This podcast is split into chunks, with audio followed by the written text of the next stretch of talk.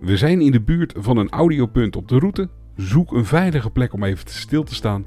En dan begint ons verhaal over 10 tot 15 seconden.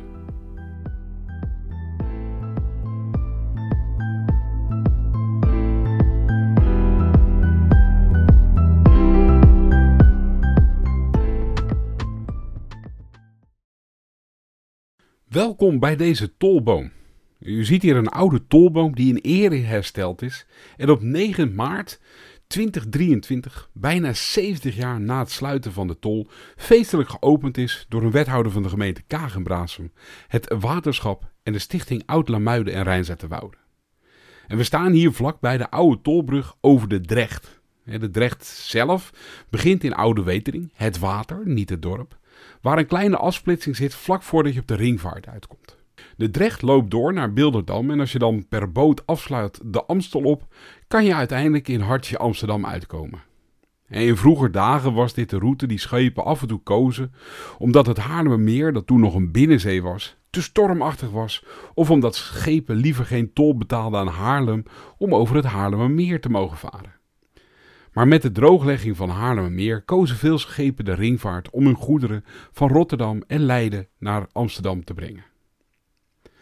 Toch werd de Drecht nog veel gebruikt en de vaste houten brug werd vervangen in 1862 door een ophaalbrug en om uit de kosten te komen werd er tol ingesteld. In de opvolgende bijna 100 jaar was er 24 uur per dag bediening van de brug. In diensten van 12 uur hielden ze de brug open voor de vaart en dicht voor het rijdend verkeer. En het rijdend verkeer betaalde ook tol voor de geleverde diensten. En op zondag ging de bediening ook gewoon door, alhoewel er werd dan geen tol geheven.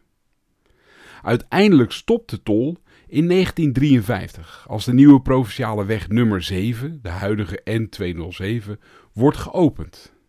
Bekende bedieners van de brug waren Klaas en Co de Koning, twee broers die samen de brug bedienden in de eerder genoemde diensten van 12 uur.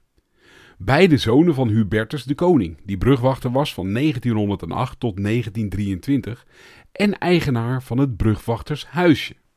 In dat huisje was trouwens ook een kruidenierswinkeltje van zijn vrouw en later zijn eh, zoon en dochter. En in 1923 namen de broers het werk van hun vader over. Omdat er eigenlijk maar één brugwachter in dienst van de gemeente was, deelden beide, beide broers het jaarinkomen van 2600 gulden. Dat was tenminste in 1941 het bedrag dat ter tafel komt in een vergadering van burgemeesters en wethouders. Dan ontstaat het plan om de brug bij de provincie onder te brengen, maar dan zou er maar één broer een loonsverhoging krijgen en een baan, terwijl de andere de wachtgeldregeling in moet, omdat hij in loondienst is van zijn broer en dus niet mee kan verhuizen. een mooie ambtelijke houtje-touwtje oplossing uit verloren dagen.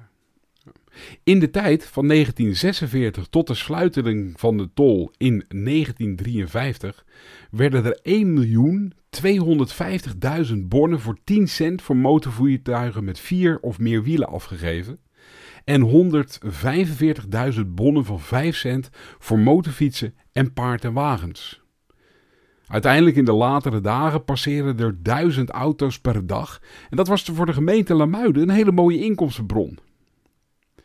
Sowieso trouwens, de brug was natuurlijk ook daar in de oorlogstijd. En in de oorlog was, werd er in de nacht, in alle stilte, de tolbrug bijgedraaid om droppings vanuit de velden uit Lamuiden en Rijnzaterwoude naar Oudewetering en Roelofarsveen te brengen.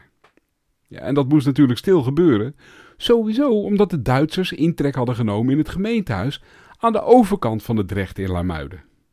Een angstig klusje voor de broers, waarbij schepen met balen stro en daaronder heel veel clandestine wapens en gedropte goederen voorbij zagen komen. Ze hadden ook de opdracht van de verzetstrijders om zich uit de voeten te maken bij ontij, want de binnenlandse stijdskrachten waren goed bewapend op die schepen.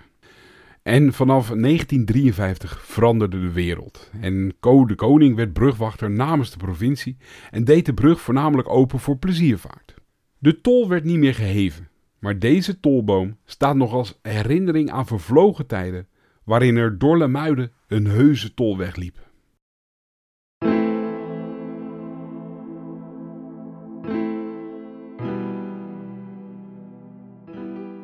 Hey, dankjewel voor je aandacht. Dat was dit audiopunt. Ik zou zeggen een fijne route op naar het volgende audiopunt.